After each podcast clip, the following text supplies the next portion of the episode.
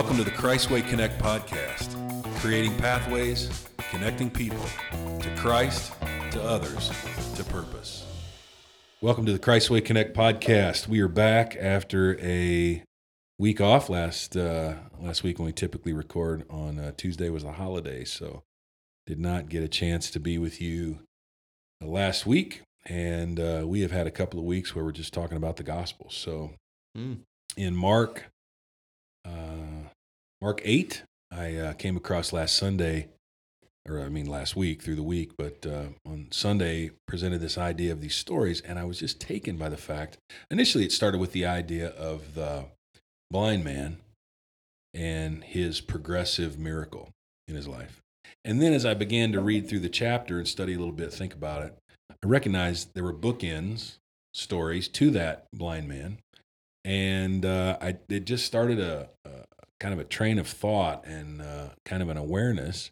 And so ultimately, the message on Sunday was the making of a miracle. And I thought about, calling it a miracle in progress, but the making of a miracle. So we identified three different things. And then even in the context of all that, I saw three different questions.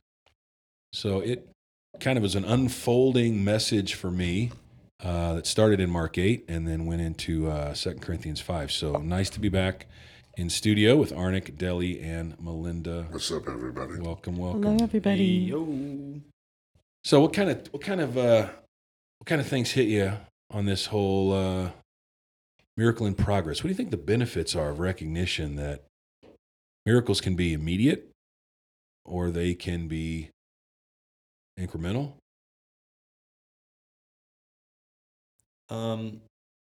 Well, I wrote down and I underlined it. Miracles are not linear sometimes, right? Like, and sometimes, right? Again, they can be very direct in the moments. I've had experiences where that's happened to me where immediately felt better when something healing or, and then there's other times where it's been a crazy path of up and down and over and left and right. And then reflecting on it, being like, wow, that was a miracle that even happened, where I ended up at the end of that, right? Yeah. Personally in my life, I think of one time where miracles were not linear.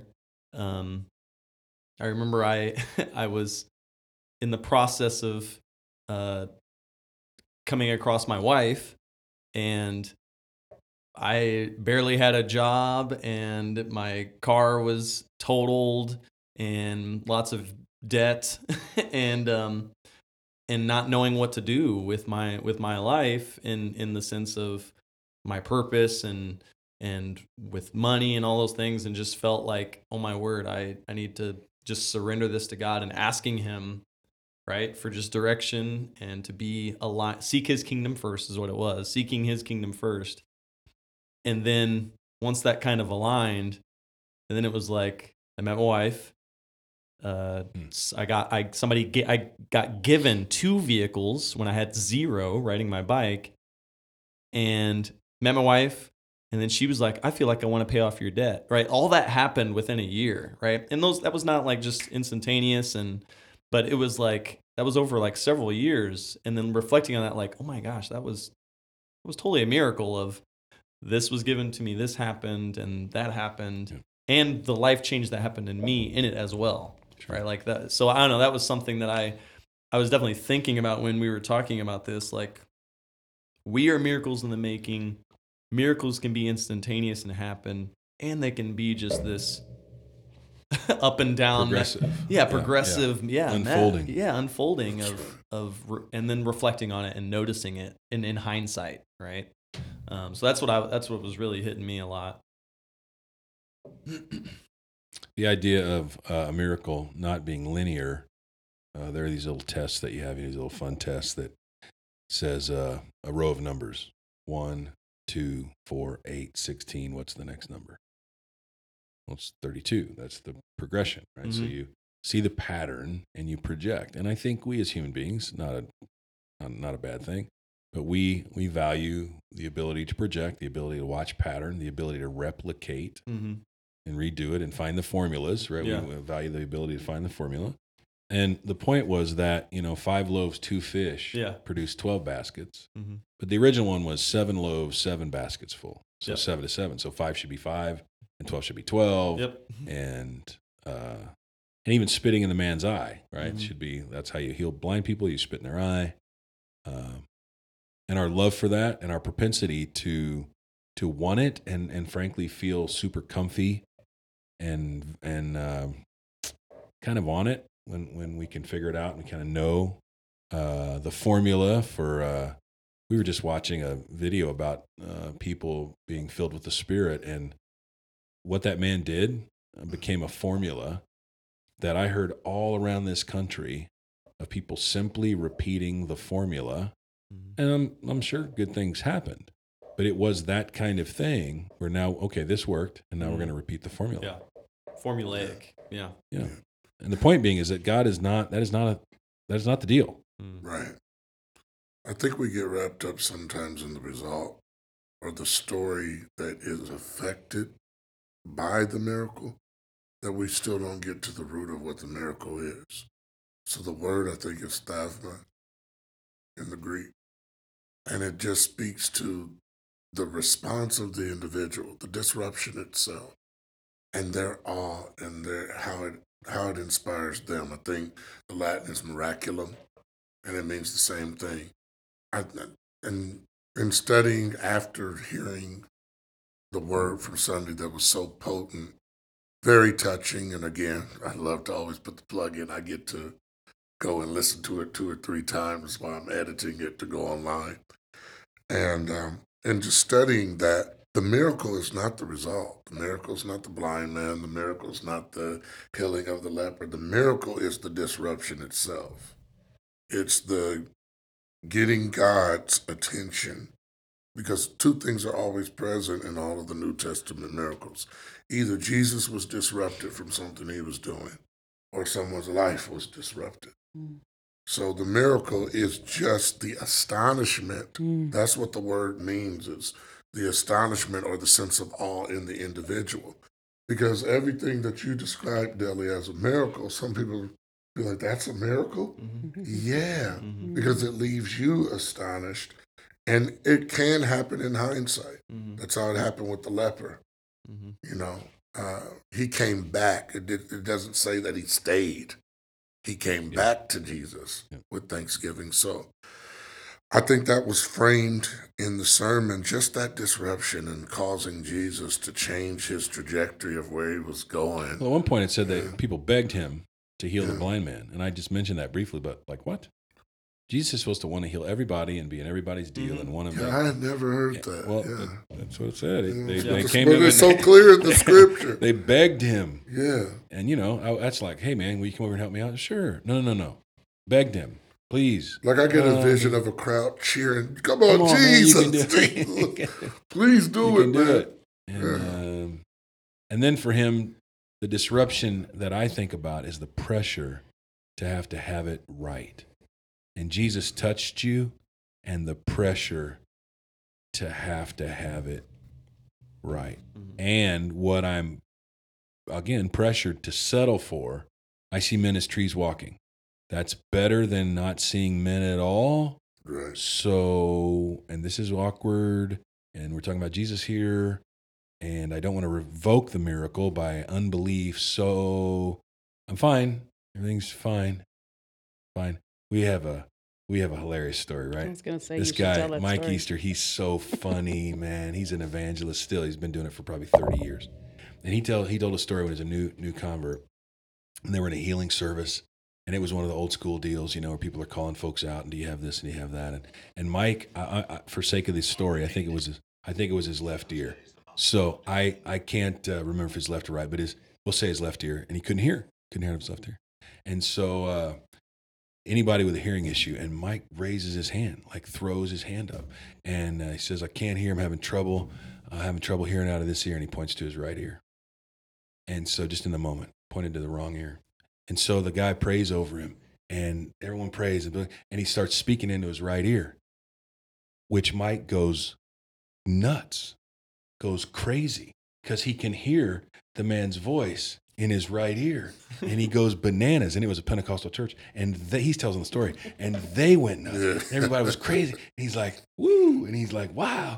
And then he noticed the person to his left. He couldn't hear him. And that's not meant to be sacrilege. It's like he told that story. He's like, oh man, told him the wrong ear, right? Yeah, well, the miraculous. What do you do? Yeah. But in that place, then what do? You go, excuse me. I mean, right? Excuse me. Wrong ear, excuse me, I'm only seeing men as trees walking. And sometimes the pressure of a miracle has to be perfect. Mm-hmm. A miracle, you can't just be honest about here's where it is. Yeah. This is where it is. And things are progressive. And then when we, as you say, Dele, we're all miracles in the making. Mm-hmm. And the template on our life where I know God's working, you look at me right now, how you doing? Is God changing your life? When we baptize someone, old things passed away, all things become new. That's how we went from this chapter in Mark about the making of a miracle and the progressive nature. That's how my mind went to 2 Corinthians 5. Mm-hmm. Old things passed away, all things become new. Mm-hmm. We say that over people. They come out of the water, and everything is not new. Right. It's just everything is not new. Right. The car you drove in is the car you're going to leave with. Like that's the car. It's perspective. My perspective can change. How I see Christ, how I see spiritual activity, how I see how the Lord works can change. And I think what we're saying is our view of how God works can change from this top shelf utopian, every miracle is right now and 100% to, well, maybe the way the Lord works is a bit less linear and a bit more progressive. Yeah. And a bit more unfolding, and it doesn't make it, here's the gift, here is the gift, doesn't make it any less miraculous. That's right. That's right. There's a trust. You said something Sunday that I always think is a hilarious demonstration. You invited everybody. You said, okay, I'm going to do some miracles. You prepared your spin. You got a big laugh on that, too. Yeah. But even in that, I've had so many people talk about and think about and wonder why Jesus all of a sudden has to do all this as part of the miracle. Yeah. And I think it goes back to what you're saying. I think sometimes God is just trying to teach us with the miracle, teach us trust. Because the 5 loaves, 2 different cases, obviously in the scripture, where he feeds the 4,000 men and then the 5,000 men, their families.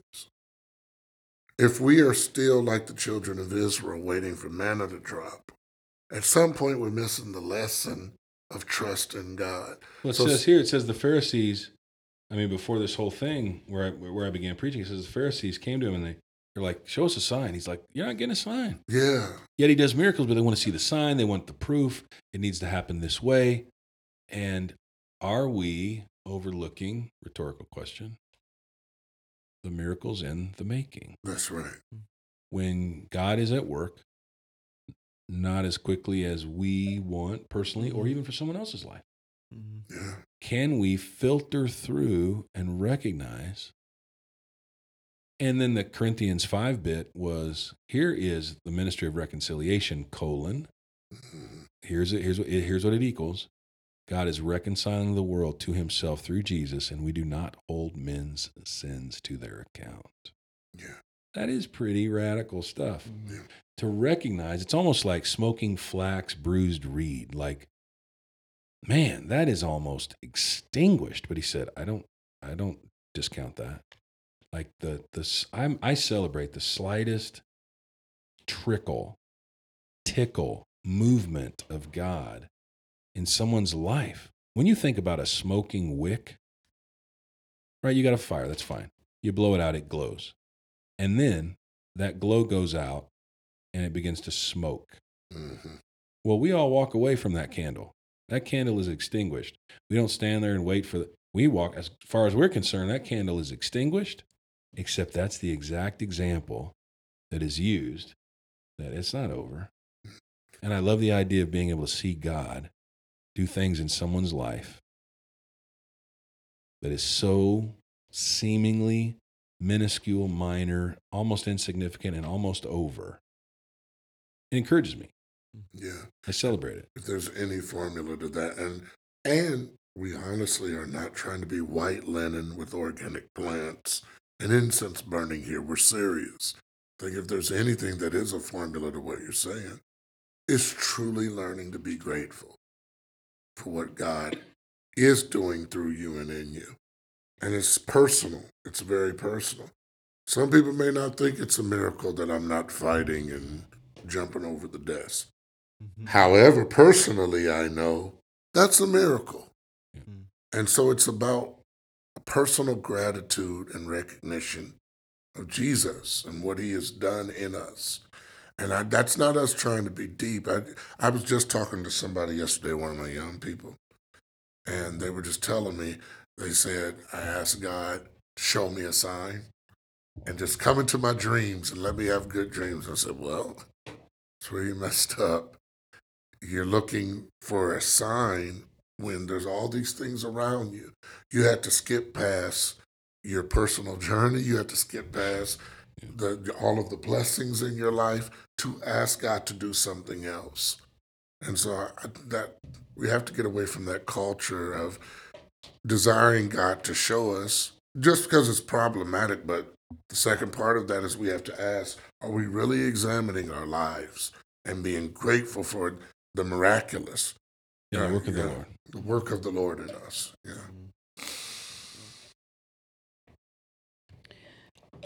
We are about to enter into a new semester of freedom. So in my mind, all the things that we're talking about and processing from Sunday is just another reason why we do freedom each year, because you use the example of the man who replied to Jesus when he asked how he could see, and he said, I see trees. Sometimes that's where we find ourselves in particular parts of our lives. And the beautiful thing about freedom is it walks us through how to say, hey, I'm only seeing trees, or I don't see miracles around me, or I want this, or I want that. And the making of a miracle, or the progressive of the miracle of what being free is, and finding fullness of life. Having the courage to speak up and say, the truth is, this is how I feel. The truth is, this is what I want. The truth is, oh, I didn't know these things, is the gift that our freedom curriculum, as we go through in small groups with leaders and talking around a table and processing the Word of God, is truly miraculous. And we've seen so many people mature and grow with things maybe they didn't even know that they needed a miracle in their own personal lives and God relationship. So that's the freedom of the unfolding. Mm. And WBGL has a special podcast or some kind of story bit or something like that called The Unfolding. Mm. And it really is this unraveling of the rubber band ball, where you take things off and you peeling the onion. Right. And slowly the things that were, when we got in our own way, when others hurt us, we have an enemy of our soul, right? All of those multiple levels of things. And I feel like we're such a right now society that can infiltrate our psyche. And we may need to work hard to embrace the reality of the slow, the reality of the unfolding, and not be ticked off about it, but embrace it and... Or self-doubt about it, is feeling, even sometimes going through the curriculum for the first time, amazing things happen, yet there's still something. And we have found, those of us who continue to serve in a manner of actually leading or going through a group again, it is truly miraculous every time we go through this curriculum as teachers, you and I, the things we see that we didn't see 10 years ago. Well, you guys, we all went through the curriculum as participants. Yeah, we didn't have any idea what the weekend was going to be. Yeah, and then we did the weekend, and then we've all worked the weekend, at least one, and sometimes many. Right, picking up something different every time. When people come back and work the weekend, I'm like, oh, it's going to be a completely different experience. How can that be? Because you're in a different place. Yeah, and you're seeing things differently from a different perspective. Mm-hmm. And the stuff that you were unsure about that filled your mind, you're not unsure about it anymore. How the songs are going to roll, how the presentations are going to be. So that's not filling space. So now you can be open to other things, other venues and vehicles. And Melinda used to highlight her freedom book in different colored pens. You know, there's a half a dozen different colored things in there that, and it's, this is, you may have never been in this freedom curriculum at all. You've done this with your own Bible. Yes. You've read it. Mm-hmm. You've read it. It's been read to you. It's been, in the last 2 weeks, a couple Sundays ago, I preached two things I have never, I'm 32 years preaching. Never have I preached those 2 points. Never have I even come close to touching on them. 32 years. And so we all have those experiences, I believe, when you're in the Word, that like something, we call it a rhema. In fact, I think you sent me a note about rhema word today, right? Yeah. It was that moment of like something just hits and there it is. And you didn't see it before. And that's the exciting piece. Mm. Stuff is working. And there's an interesting experience. Our background being Pentecostal, Melinda and I. And so speaking in tongues is part of that. And there's a very interesting story. I wrote about it in a book that I did, but I'll give you a brief on it. There was this guy that had, maybe in his 20s, late 20s, had a lot of hurt in his life. His dad was a minister, but failed in the ministry. A lot of shame. It was in South America, in Brazil, in fact. And so you have the missionary, who's an American but speaks Portuguese in Brazil, right? And then you have the pastor that I was connected to that went down there but doesn't speak Portuguese.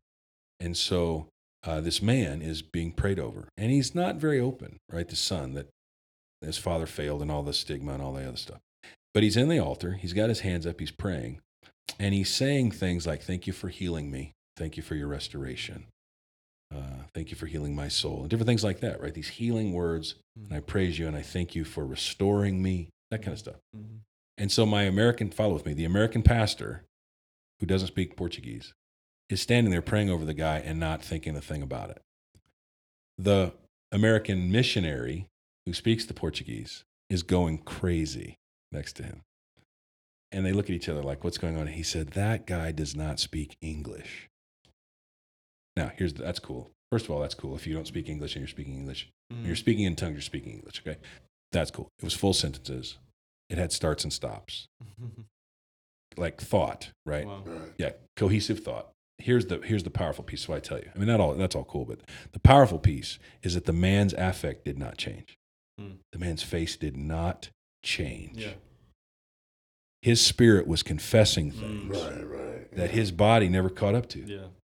That's unbelievable, right? Wow. The work of the Spirit in our lives and the work of ministry that's happening in our life, and it doesn't even yet register in our emotion or in our mental psyche, right?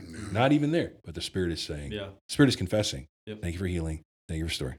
That's miraculous. That story's cool on a lot of levels, but that bit where God is working in us, and to come together and be able to celebrate that is a game changer. Yes, it is. It is a culture changer. It is powerful. I think it's what we're striving to do here. Yeah, I was just about to say that. I mean, in a similar sense, I'm thinking of how we strive and we hope that when somebody walks in the door, they're able to get a sandwich, be healed. Yeah, whatever they need. Right? Yeah, whatever they need, right? And I think about that in the instances of our service, or just when it's Monday through Saturday and I'm just in here, you know, or we're just in here in this building, whoever walks in the door, that we're listening to the Holy Spirit, being able to pray and speak into something, or something happens and speak into a situation or an instance, and not even bat an eye at it, right? Like, there's been times where I know that I've prayed over someone on a Sunday morning or something, and to me, I'm like, that was terrible. Mm. That's what I thought. Literally, I'm just like, I didn't feel the Holy Spirit in any of that. That was terrible. I'm just speaking, and I don't even know what I'm saying. Like, literally, I don't know if that's ever happened to you guys. You're laughing, so I'm sure it has. Of course. But, and then you know what happens? I do. Yeah. Is months later. They tell you, right? They enlighten you to the fact that you said this. And I'm like, I don't remember that. Sure. Yeah. And you spoke to this, and you didn't know, or you texted me this, or you called me and said this, or you came to me in this situation, and that was life-changing, right? That's the Word, man. Yeah. The Word talks about the Holy Spirit groaneth utterings. That's the King James that we don't even know about. But we put so much emphasis and so much thought and so much into the formula, right? Yeah. The 1 + 2 = 3, and so therefore, I didn't feel the Holy Spirit. You were not kneeling on the ground. You didn't have your hands open, so you didn't actually receive what I just prayed for you, and therefore this isn't going to happen. But the thing is, that's not the way God works. And that leads to the misdirection that you addressed. I want you to get into that you addressed heavy in the sermon, where Peter lands kind of in a space. So the third point of that, first point is a miracle is not linear. Second point, a miracle is progressive. Third point is a miracle can operate through a flawed vessel. Yeah. So these stories, again, back to back to back, bookends on the healing of the blind man. Jesus says, what are people saying about me? You're Elijah and all that. That's the third question. Who do you say I am? So the first one, do you understand? Do you see? Second question. Third one, based on what you understand and what you see, who do you say I am? Peter says, you're the Christ. Now, not in the account of Mark, but in a different account. It is explained a little bit further, and it says, Jesus says, flesh and blood has not revealed that to you, but my Father. Okay, that's pretty big deal. Like, hello, you just gave the revelation of who I am as Messiah, and that was prompted by the work of the Holy Spirit in your life, whether or not Peter had even received the Acts 2 baptism of the Spirit or not, apparently not, and God working in his life in that space, all of that, an absolute gift of the Spirit, utterance, word of knowledge kind of thing, right, that he does? Yeah. Right. And then, I don't know, I guess I could look it up, but I can't, I'm sitting right here. So, two verses later, right? So he's like, who do you say I am? You're the Christ. That's verse 30, and in verse 33, he calls him Satan. Yeah, you're Satan. No. Yeah, he's like, get behind me, Satan, because Peter, all of a sudden, and I explained Sunday, like he's trying to be helpful, but he's carnal. Yes. He's not thinking, and Jesus says, you are thinking about the ways of man, and you are not thinking about the... He says, get behind me, Satan. You do not have in mind the things of God, but the things of men. That is what he says. And so, one moment, God is flowing through him with a word of utterance, knowledge, prophecy, whatever, label it, but it's powerful. Yeah. Clearly coming from God the Father. Peter nailed it. And what are we talking? 45 seconds later, like he was off base. So much so that Jesus thought it appropriate to call him Satan. Yeah. Get behind me, Satan. That's crazy. That's a word for us right now. It is. I have to point that out. Well, the same guy, right? And so we can be flawed. Yeah. God can use us in our brokenness. And sincere. We're just sincerely wrong. Yes. Mm-hmm. Yeah. Trying to help, but that's the whole point. And the love of Jesus, and hey, Satan, I don't know. If Jesus calls me Satan, I got a couple choices there. I could be ticked off, how dare you? Or I could go, I think he means business. Yeah. Like this is serious. Yeah. Well, you know what? This is kind of a silly example, but you could liken it to now Andy or Andrew J. Smith. You get your whole name read to you. Okay, that's a different deal, right? Yeah. Parents are in a different place when they read your whole name to you, and you're in trouble. So get behind me, Satan. Point being, we can drift. We can be an oracle of God with a word of knowledge. And a few minutes later, off base. Yeah. Now that could be a compromised kind of statement or a qualifying. Allow mediocrity, but it's just the matter of fact of how it worked out, right? And Peter denies not once, not twice, but 3 times. Has a heads up. I've argued that the sin of Peter on that day was worse than the sin of Judas. That'll make you think about. Well, Peter had to something like prep him. The rooster crowed and crowed again. Heads up, man. And Jesus says, it's going to happen to you this day, and whoever dipped in the sop, that whole thing. It was all the guys were sitting there. That had a little bit of ambiguity to it. And then 7 weeks later, from Passover to Pentecost, 7 weeks later, Peter is preaching. That's a restoration. For sure. Absolutely. Yeah. And that's the flawed vessel, right? Miracles can come through flawed vessels. Because I'm pretty sure in there somewhere he tried to chop off an ear and was mad at Jesus and said bad words and walked out on the water and sank and out of temper. Is that a perfect vessel? I think not, right? Like that's so sobering. Mm-hmm. I guess it's just so sobering. So let's think about our culture. Like I could say, okay, so I missed that one. All right, I didn't do the right thing on Sunday. I didn't serve the right place. I didn't. But if I stood up in church and said, I don't even know him. Then you do it again, right? I mean, come on, that's a little bit different than, I'm sorry I messed this up, or I'm sorry I was a little harsh here, or I didn't exegete that word correctly in Galatians 6, But to stand up and go, do you know him? Do you know him? No. Do you know him? Never heard of him. Nope. You sure? I just told you. And then just use bad language so that it looks like. I'll swear to prove the point. I'm going to prove the point. Not identify with him out of fear.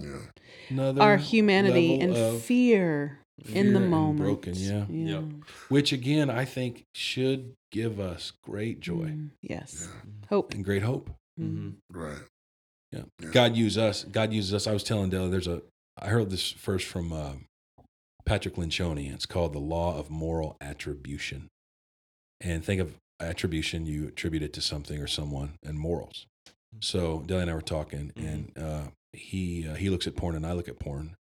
And I'm like, you're a jerk, man. You're a slug. You're a deadbeat, worthless. You got a wife and kids and everything else. And I'm just all over him, attaching morality to his failure.